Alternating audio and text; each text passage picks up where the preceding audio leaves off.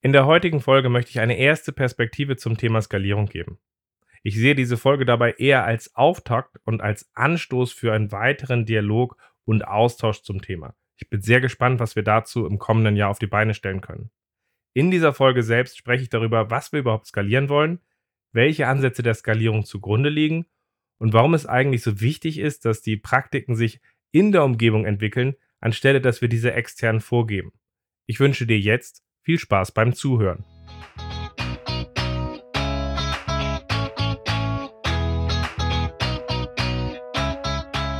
Scrum ist einfach zu verstehen. Die Krux liegt in der Anwendung für deine Zwecke in deinem Kontext.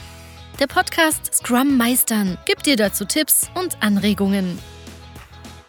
Moin Moin, in der heutigen Folge möchte ich dir eine erste Perspektive zu dem Thema Scaling geben. Schön, dass du mit dabei bist. Mein Name ist Ralf Kruse ich helfe Organisationen durch Training und Coaching agile Herangehensweisen effektiv zu nutzen und das ohne Dogma und Methoden als Selbstzweck. Und genauso möchte ich heute auch dieses Thema aufarbeiten.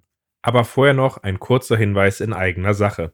Von der aktuellen Taktung, in der ich wöchentlich eine Podcast-Folge rausbringe, werde ich bis Februar, März die Taktung im Podcast auf zwei Folgen pro Monat runterfahren. Der Grund ist ganz einfach. Ich habe mit meinen zwei Zwillingen hier so viel Trubel zu Hause, dass ich die Folgen momentan spät abends aufnehmen muss und das einfach nicht schaffe, diese wöchentlich zu produzieren. Ich hoffe aber, dass im Februar, März hier wieder ein bisschen mehr Routine und Ruhe eingekehrt sind, gerade wenn die jüngeren Zwillinge besser in der Krippe angekommen sind, dass ich dann wieder wöchentlich eine Folge rausbringen kann. Ich jedenfalls habe Lust drauf und ich habe so viele Ideen, wo wir noch drüber reden können. Falls du noch Themenvorschläge hast, worüber wir hier im Podcast mal reden sollten oder mit wem ich mich mal austauschen soll, dann schreib mich gerne an. Ich würde mich freuen, von dir zu hören. Lasst uns jetzt aber mal mit dem Thema Skalierung starten. Dabei ist mir aber auch wichtig, dass du weißt, aus welchem Hintergrund ich über das Thema Skalierung spreche. Nach meinem Eindruck scheint das Thema auch eher kontrovers zu sein und gefühlt scheint jeder über dieses Thema vor allem aus seinem Hintergrund zu sprechen. Das heißt, was haben Leute erlebt? Wo haben Leute Grenzen gesehen, was auch in größeren Organisationen möglich ist. Und deswegen finde ich es nur fair, wenn du weißt, aus welchem Hintergrund ich dieses Thema beleuchte. Dabei hoffe ich, dass diese Folge ein guter Aufschlag ist für das Thema, weil ich hoffe, dass wir in 2022 noch weitere Folgen zu dem Thema aufnehmen können, wo wir einzelne Schwerpunkte tiefer beleuchten und eben halt auch mit spannenden Gesprächspartnern eben nochmal in den Diskurs, in den Austausch gehen. So gesehen, auch hier gilt, wenn du hier Ideen hast, wo du sagst, da würde ich mir wünschen, dass es dazu eine vertiefende Folge gibt oder das wäre ein spannender Gesprächspartner zu dem Thema, einfach um hier auch Dialog und Diskurs hinzukriegen zu dem Thema, dann schreib mich gerne an. Also, welcher Hintergrund hat mich geprägt bei dem Thema Skalierung? Zum einen natürlich die größeren Transitionen und Transformationen, die ich mit begleitet habe. Zuallererst natürlich die erste große Transition, die ich mit begleiten durfte. Damals haben wir mit neun agilen Coaches dabei geholfen, über 100 Teams in fünf Ländern dabei zu helfen, auf einem Produkt zu arbeiten. Und das eben in einer konsistenten Ausstellung und einer schlanken Ausstellung, wie ich sie heute kaum bei Skalierung finde. Danach habe ich in größeren Transformationen mehrfach unterstützt, um dabei zu helfen, dass wir sie übergreifend gut aufbauen, habe aber natürlich auch in skalierten Umfeldern mit zwei bis acht Teams unterstützt. Also auch bei kleineren Sachen, die schon skalierte Ansätze benutzen und können deswegen die gesamte Bandbreite von dem, wo wir mit mehr als einem Team arbeiten, bis hin zu Sachen, die schon eine beängstigende Größe erreichen. Dazu ergänzend hat mir ungemein die Reflexion mit dem Certified Enterprise Coach der Scrum Alliance geholfen, mein Wissen zu diesem Thema zu konsolidieren und mir bewusster zu werden, welche Ansätze sich hier für mich besonders bewährt haben und wo ich eben halt auch weitergelernt habe, um hier möglichst effektiv zu unterstützen. Hier nochmal der Hinweis, ich halte den Certified Enterprise Coach der Scrum Alliance und die Application dazu für einen der besten Wege, um sein Wissen als agiler Coach, der auf der Enterprise-Ebene unterstützt, zu reflektieren. Hör dir dazu gerne nochmal die Folge bei mir an zu den agilen Coaching-Kompetenzen oder zu dem Pfad, um ein wirklich effektiver agiler Coach zu werden. Letztlich basieren die auf den Kompetenzen und der Reflexion, die zu diesem Prozess dazugehören.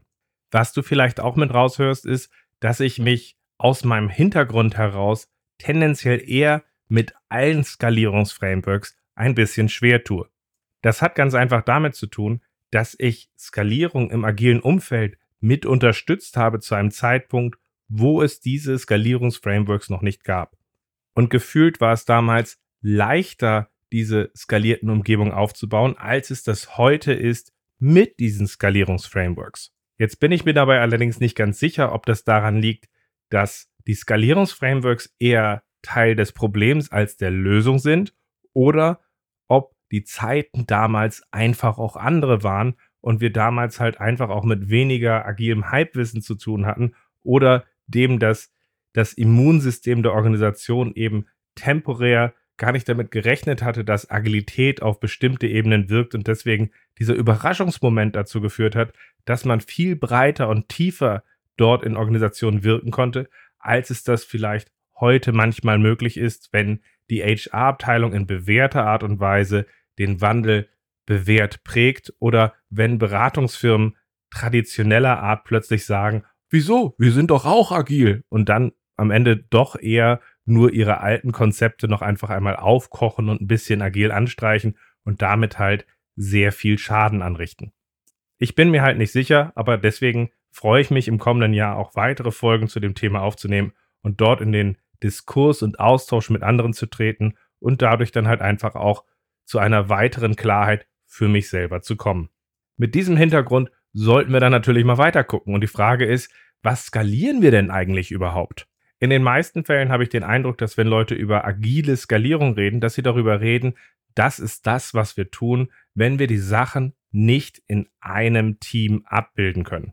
Das heißt, agile Skalierung hilft uns dabei, in einem größeren Kontext mit mehr Menschen uns dabei aufzustellen und zu koordinieren, um in diesem großen Ergebnisse zu liefern.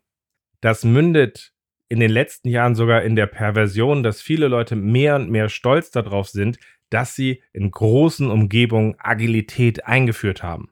Ich erinnere mich noch gut an einen Praxisvortrag aus dem letzten Jahr, wo voller Stolz einige von einem Automobilhersteller berichtet haben, wo sie mit 1600 oder 1800 Leuten ein Produktinkrement, ein PI-Planning mit dem Scaled Agile Framework gemacht hatten und so stolz waren, dass sie in mehreren Tagen mit den Leuten diesen PI-Wechsel durchexerzieren konnten. Da war wieder dieses Gefühl von, es geht darum, dass wir in Agilität in einer Größe arbeiten. Die Frage, die hier im Vordergrund stand, war gefühlt, wie können wir eine große Organisation in einer agilen Art und Weise das machen lassen, was sie vorher auch gemacht hatten.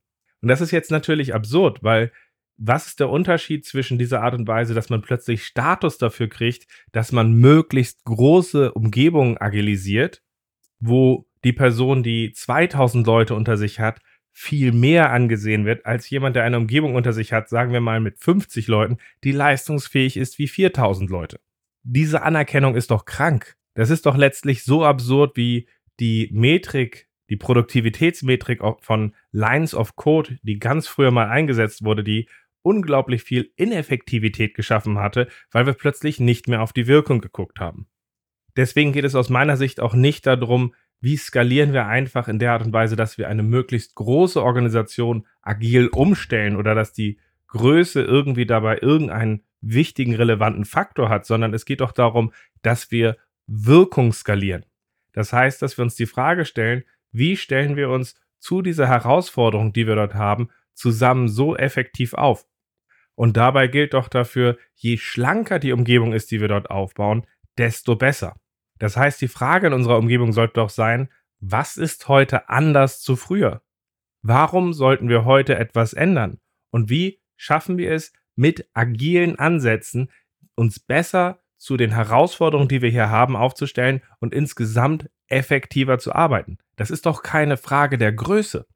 Das Spannende, was ich erlebt habe, gerade in Konzernen, wenn man die Frage stellt, ergebnisoffener von der Struktur, wie wir uns aufstellen, was wollen wir hier erreichen und wie stellen wir uns hier optimal auf. Da habe ich mehrfach erlebt, dass wir plötzlich von Gruppen, die eigentlich irgendwie nicht nur 50, sondern 80 oder 120 Leute groß sein sollten und dann plötzlich das optimiert hatten, wen brauchen wir denn in der engen Zusammenarbeit wirklich?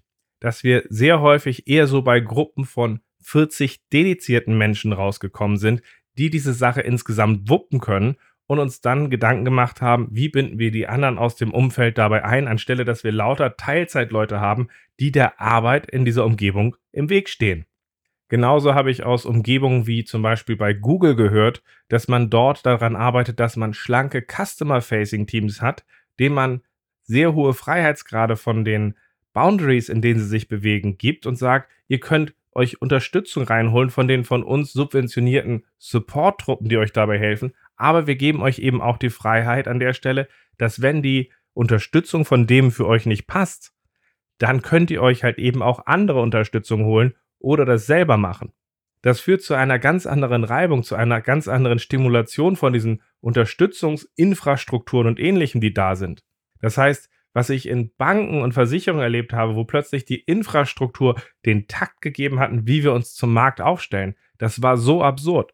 Und in einer Umgebung wie zum Beispiel bei Google scheint mir da an den richtigen Stellen eine ganz andere Marktdynamik und ein ganz anderer auch Marktdruck zu sein, mit dem sich diese unterstützenden Leute in den Dienststellen von dem Customer-Facing Teams, die dort agieren.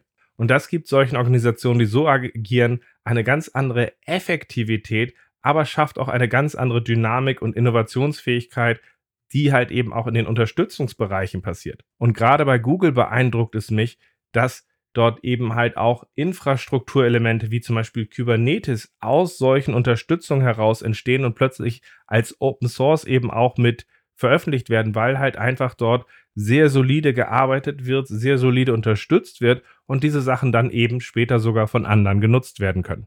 Lange Rede, kurzer Sinn. Ich halte diesen Fokus auf, wie stellen wir unsere Abteilung, unseren Bereich, unsere Firma so um, wie sie gerade ist, für falsch. Stattdessen sollte die Einführung von Agilität im Großen doch der Anstoß sein, wie wir uns insgesamt besser aufstellen, mit weniger Mitteln mehr Wirkung zu erzielen. Dabei geht es mir übrigens auch nicht darum, dass ich gerade irgendwie Kosten einspannen möchte. Nein, ich möchte Kapazitäten freisetzen, die wir dann an den richtigen Stellen wieder einsetzen können, um noch wirkungsvoller zu agieren. Oder wie schaust du auf das Thema? Ich meine, für mich geht es nicht bei der Skalierung darum, guck mal, wir stellen eine große Umgebung um, sondern wie schaffen wir es, uns passend aufzustellen, um möglichst viel Wirkung zu erzielen. Und wenn wir dafür eine große Umgebung brauchen, so what? Dann machen wir das natürlich. Bei den Skalierungsansätzen dabei sehe ich gefühlt zwei Wege, wenn ich da etwas boshaft drauf gucken darf. Ich sehe dort Ansätze, wie zum Beispiel sie bei Large Scale Scrum vorlegen, die sagen, wir heben die Prinzipien der Empirie der Sachen, die eine agile Arbeitsweise im Team auszeichnen, auf die größere Organisation. Das heißt, wir stellen uns so auf, dass wir mit der größeren Organisation immer noch systematisch aus Erfahrung lernen können und die Sachen insgesamt anpassen können. Was natürlich ein radikalerer Wandel dessen ist, wie man in einer Organisation agiert. Demgegenüber scheint es Ansätze zu geben, die eher darüber sagen, ja, naja gut, also Agilität auf der Teamebene ist ja schön und gut, aber wenn wir ins Große gehen, dann brauchen wir doch Ansätze, die diese Sache halt eben auch kompensieren, die agile Teams im Großen nicht leisten können. Vertreter aus dieser Perspektive argumentieren gerne, dass Menschen, die nicht einsehen, dass wir auf der größeren Organisation andere Elemente brauchen, die die Agilität auf der Teamebene ergänzen, dass diese Leute dann eben die Komplexität und die Bedürfnisse ihrer Organisation nicht verstanden haben. Das ist jetzt natürlich für mich, der halt eben im Großen schon Organisationen unterstützt hat, wo wir konsequentere Wege gefunden haben, Agilität zu leben und das halt eben auch im Großen, also die Prinzipien in die Größe skaliert haben, ist diese Aussage schwierig. Schließlich sagen ja Leute, das, was ich erlebt habe, ist unmöglich, deswegen müssen wir das jetzt quasi klassisch oder mit einem gewissen Kompromiss weiterleben. Und natürlich sind Kompromisse hier gut und fair. Nur, dass hier dann behauptet wird, alles andere funktioniert in großen Organisationen nicht, ist für mich halt Quatsch, weil ich es anders erlebt habe. Und ehrlich gesagt stehe ich diesen Kompromissansätzen, die da halt doch eher ins Klassische übergehen und dort unzählige Ebenen an Organisationen schaffen, mit noch mehr Rollen, sehr kritisch gegenüber. Und ehrlich gesagt würde ich auf so einer Ebene, wenn man auf diese Art von Kompromiss geht, gar nicht diesen tiefgreifenden Wandel, diese große agile Transformation suchen. Hier würde ich dann lieber Kanban einführen. Übergreifend dort anfangen, wo wir jetzt sind. Ich würde anfangen an der Stelle eine End-to-End-Visualisierung zu schaffen und aus dieser End-to-End-Visualisierung gucken, wo die Bottlenecks und Probleme sind, die wir haben und dann sukzessive das Ganze weiter verbessern.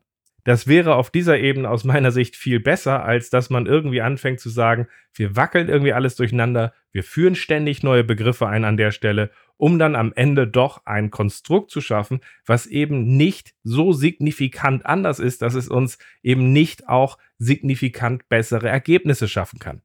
Falls einer von euch mir dann doch nochmal erklären kann, warum eine Einführung von Ansätzen wie das Scaled Agile Framework dann eben doch eine gute Idee ist, obwohl es doch an vielen Stellen eher wirkt wie ein Kompromiss. Mit dem würde ich mich natürlich in einer Folge im nächsten Jahr gerne mal austauschen. Spannend finde ich aber auch, dass wir mehr und mehr Ansätze sehen, die eher Blaupausen und Mechaniken vorgeben. Und diese Blaupausen und Mechaniken, die dort gegeben werden, vielen Leuten erstmal ein Gefühl von Sicherheit geben, wie wir diese Agilität im Großen einführen. In dieser Richtung versteht sich das Scaled Agile Framework als eine Knowledge Base von bewährten Prinzipien, Praktiken und Kompetenzen, die es braucht, um Business Agilität zu schaffen. Das kriege ich ehrlich gesagt mit meinem Verständnis von Agilität nicht zusammen. Weil zum einen ich das Gefühl habe, dass wenn wir einfach nur bewährte Praktiken sehr stark in der Breite zusammensammeln, wie verhindern wir denn dann, dass so ein Groupthink-Effekt entsteht und Agilität letztlich nichts weiter wird, als dass wir das Alte einfach umlabeln und plötzlich bei dem Schaffen der Architektur irgendwie so eine Architekturgruppe überbleibt, die vor allem einfach erstmal ein Kanban-Board benutzt und abgesehen davon doch in der in Anführungszeichen bewährten Art und Weise weiterarbeitet. Zusätzlich habe ich gerade in der Hand das Buch von James Blake, der äh, die Autobiografie zum äh, Taylor geschrieben hat und die hieß treffenderweise The One Best Way weil eine der coolsten Sachen, die Taylor geschaffen hatte, war, Best Practices zu schaffen. Das heißt, für einfachere Themen klarere Aussagen zu schaffen, wie wir damit umgehen. Und ich halte das, was Taylor dort geschaffen hatte, für sehr genial, weil für einfachere Probleme, für einfachere Domänen diese Klarheit, bewährte Praktiken zusammenzutragen, sehr genial war. Wie das allerdings reinpasst in dem Kontext, wo wir uns in der Wissensarbeit bewegen, ist mir ein Rätsel weil ehrlich gesagt die Idee ja eigentlich für komplexere Umgebungen war, nicht, dass wir Best Practices nutzen und dass wir auch nicht einfach sagen, es gibt mehrere Good Practices, sondern dass wir Emergent Practices haben, also Praktiken, die Schritt für Schritt sich aus dem Kontext, aus einem minimalen Rahmen entwickeln und angepasst gelebt werden. Und ich verstehe es einfach nicht, wie das zusammenpassen sollte mit bewährten Skripten, die es dort gibt, mit denen man dort arbeitet. Weil machen wir uns mal nichts vor. Wenn jemand eine große Tapete unter Unsicherheit in einem Change in der Hand hat und sagt, wir haben hier drei Ebenen ganz, mit ganz viel Zeug drauf, dann wird man sich aus Sicherheitsgefühl schon alleine sehr stark an diesen Sachen festhalten und sich sehr viele Gedanken machen darüber, ob man wirklich Sachen weglässt. Dadurch entstehen keine schlanken Strukturen.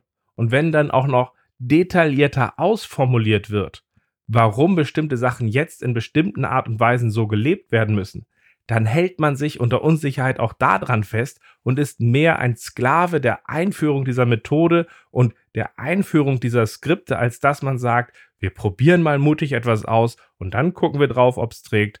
Und wenn es nicht trägt, dann probieren wir was Neues aus, bis es trägt und dann skalieren wir es. Um das Ganze nochmal relativ platt zusammenzufassen, wenn man in einer Organisation eine passgenaue Struktur schaffen will, eine passgenaue agile Struktur, dann müssen wir etwas schaffen, in dem die Leute in der Breite gemeinsam mitdenken, in der die Leute in der Breite gemeinsam Erfahrung sammeln. Und dafür muss man die Rahmenbedingungen schaffen und die Leute stimulieren.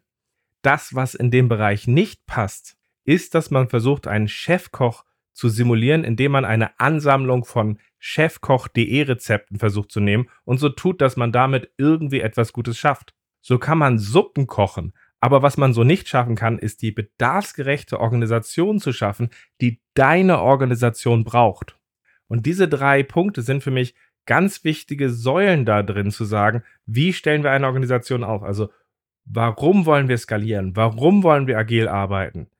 Welche Art von Skalierung wollen wir machen? Die, die im Großen versucht zu kompensieren, was agile Teams nicht leisten können oder die Agilität ins Große trägt wollen wir entweder Sicherheit aus Blaupausen und Mechaniken gewinnen oder wollen wir einen Rahmen schaffen, in dem wir gemeinsam aus Erfahrung lernen und die passende Organisation aufbauen, die wir aus diesem Engagement heraus, dass wir es gemeinsam geschaffen haben, weiter pflegen. Vielleicht ist dem einen oder anderen schon aufgefallen, dass ich gerade aus dem, was ich gerade dargestellt habe, insbesondere Ansätzen wie dem immer weiter verbreiteten Scaled Agile Framework grundsätzlich eher etwas skeptisch gegenüberstehe. Das heißt nicht, dass ich nicht Organisationen, die dieses Framework einführen, nicht unterstütze. Das heißt übrigens auch nicht, dass ich glaube, dass wenn man in einer Organisation passgenau anfängt zu explorieren und die passende Organisation zu schaffen, dass dabei halt eben auch als Kompromiss am Ende eine Organisation rauskommen kann, die sehr ähnlich zum Scaled Agile Framework aussieht. Es heißt nur, dass ich zum einen sehr skeptisch darauf gucke, dass man in seine agile Reise, wo man sagt, wir müssen uns signifikant besser aufstellen, mit einem Kompromiss zu starten, der einem Sicherheit gibt, extrem skeptisch gegenüberstehe. Und es heißt auch, dass ich gerade mit Organisationen, die sich sehr versteift haben darauf, Safe einzuführen, skeptisch gegenüberstehe. Weil dieser Effekt, aus dem, wie man in Masse Leute trainiert, dass sie indoktriniert werden, was Safe ist, dieses dann ausrollen, führt dazu, dass von der Entscheidung, dass Safe eingeführt wird, bis so ein halbes Jahr nachdem Safe dort äh, etabliert wurde, man mit den meisten Leuten eigentlich nicht reden kann, weil sie sagen, das muss jetzt erstmal so aufgebaut werden, dann können wir danach weiterreden. Das übrigens alles andere ist für mich als agil. Aber auch hier bin ich offen für passende Gesprächspartner, die sagen, Ralf, ich habe in einer passgenauen Einführung erlebt, wie Safe Organisationen dabei hilft, einen guten Weg zu finden oder in den und den Kontexten setze ich es ein. Also auch da hoffe ich wieder darauf, dass der eine oder andere sich meldet und wir da in einen spannenden Dialog kommen. Mich erinnert Safe dabei allerdings an vielen Stellen zu stark an den Rational Unified Process. Ich weiß nicht, ob du den noch kennst, aber der war vor einigen Jahren sehr beliebt. Und es gab gute Gründe, warum man damit aufgehört hat, diesen zu benutzen. Letztlich war er vor allem zu schwergewichtig. Und vor allem, wenn man sich mal Gedanken macht an der Stelle, dass man dort gesagt hat, ja, das ist ein Framework. Wir haben hier so unzählige Praktiken. Und wenn du das Gefühl hast, dass irgendwelche von diesen Praktiken für dich, nicht passen, dann können wir sie weglassen. Hat das in den Organisationen, mit denen ich zu tun hatte, vor allem dazu geführt, dass die ein ganz schön dickes Ding da stehen gelassen haben, weil sich keiner getraut hat, irgendetwas rauszulöschen. Ich hatte euch ja am Anfang gesagt, dass ich spannend finde, ist, dass viele aus ihrem Hintergrund, aus dem sie Agilität erlebt haben oder aus dem sie vorher gearbeitet haben, auf dieses Thema Skalierung gucken. Viele Leute, die über Kompromisse in ihrer größeren Organisation, in ihrem Konzern nicht hinausgekommen haben, bestehen darauf, dass mehr als das, was sie geschafft haben, nicht möglich war. Auch wenn andere Organisationen unter einem anderen Marktdruck das Gegenteil bereits bewiesen haben. Mindestens genauso spannend finde ich aber auch, dass Dean Leffingwell der Gründer von Scaled Agile, also auch dem Scaled Agile Framework, von 1997 bis 2000 Senior Vice President bei der Rational Software war, also der Firma, die den Rational Unified Process vertreten hat. Und es überrascht mich immer wieder, wie viele Ähnlichkeiten Scaled Agile Framework immer noch zum Rational Unified Process hat. Und ich habe immer noch sehr viele Paper, sehr viele Konferenzbeiträge im Ohr, in dem darüber hieß, lasst uns mit diesem Mist aufhören. Und ich habe den Eindruck, dass wir manche Sachen einfach immer noch heute nur umlabeln. Auch dazu bin ich wieder gespannt, ob sich da vielleicht nächstes Jahr ein Gesprächspartner findet, mit dem wir das einfach mal aufarbeiten können, zu sagen, nein, das ist diesmal wirklich signifikant anders und wir haben Lehren daraus gezogen, wenn wir zurückgucken auf den Rational Unified Process und warum so etwas wie Safe heute anders ist. Wir müssen der Fairness halber aber auch sagen, Safe ist ja nicht der einzige Skalierungsansatz, den es gibt. Es gibt auch diese Dysfunktion rund um das Spotify-Modell zum Beispiel, wo es diese großartigen Videos von Henrik Nieberg gab, mit dem er versucht hatte zu verdeutlichen, wie man zu einer bestimmten Zeit in einem bestimmten Teil von Spotify gearbeitet hat und daraus sich ja zum Beispiel auch das Spotify-Modell ergeben hat. Ähnlich wie beim Scaled Agile Framework war hier ja auch wieder die Struktur fast dann wichtiger geworden als das, was wir dort tun. Und auch hier sehe ich immer wieder ähnliche Dysfunktionen an der Stelle, wie dort mitgearbeitet wird.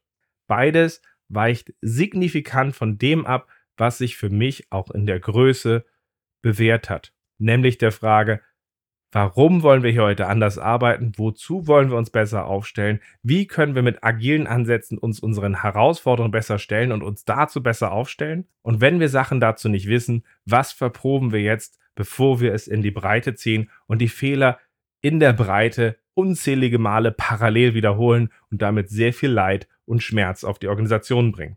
Ich freue mich jedenfalls riesig, zu wem ich mich dazu im nächsten Jahr austausche und wie ich das Thema für mich auch weiter konsolidiere, indem ich dazu weitere Podcast-Folgen mache. Ich kann euch aktuell nur sagen, mein aktueller Fokus liegt auf dem Aufbau von meinem Online-Programm für Scrum Master und Agile Coaches. Und da versuche ich das wirklich momentan zu routinieren. Und ich glaube auch, dass Agile Coaches und wirklich gute Scrum Master die Grundlage sind, mit dem, wie wir gute Agilität auch auf der Teamebene schaffen und die dann daraus auf die Organisation ausweiten. Darauf aufbauend habe ich mir fest vorgenommen, dass ich mich als nächsten Schwerpunkt dem Thema widmen möchte, wie ich Organisationen helfen kann, die ein halbes bis dreiviertel Jahr in ihrer großen Skalierung unterwegs sind.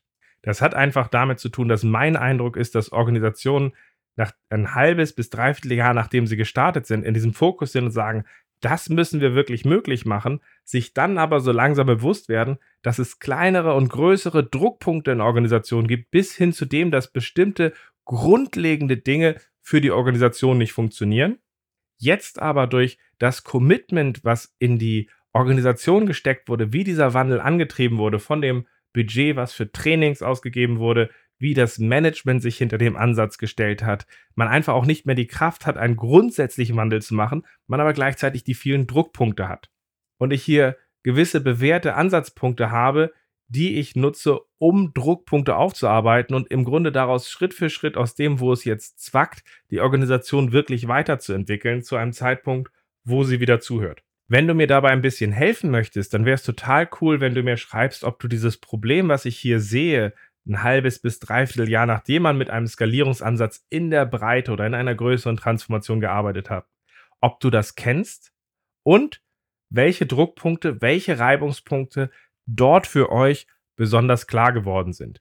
Je mehr ihr mir der Masse dabei hilft, auch zu sehen, welche Punkte ihr dort seht, wo es halt einfach schmerzhaft ist, wo man eigentlich gucken müsste, diese zu adressieren und das heute nicht gut kann, desto besser kann ich den Fokus auf dieses Programm legen. Bin da sehr gespannt, welche Perspektiven ich ergänzend zu meinen aktuellen dort von euch lernen kann. Und mit diesem Punkt sage ich, danke fürs Zuhören. Ich werde dieses Jahr noch eine weitere Podcast-Folge aufnehmen und ich hoffe, wir hören uns bald wieder. Bis dann.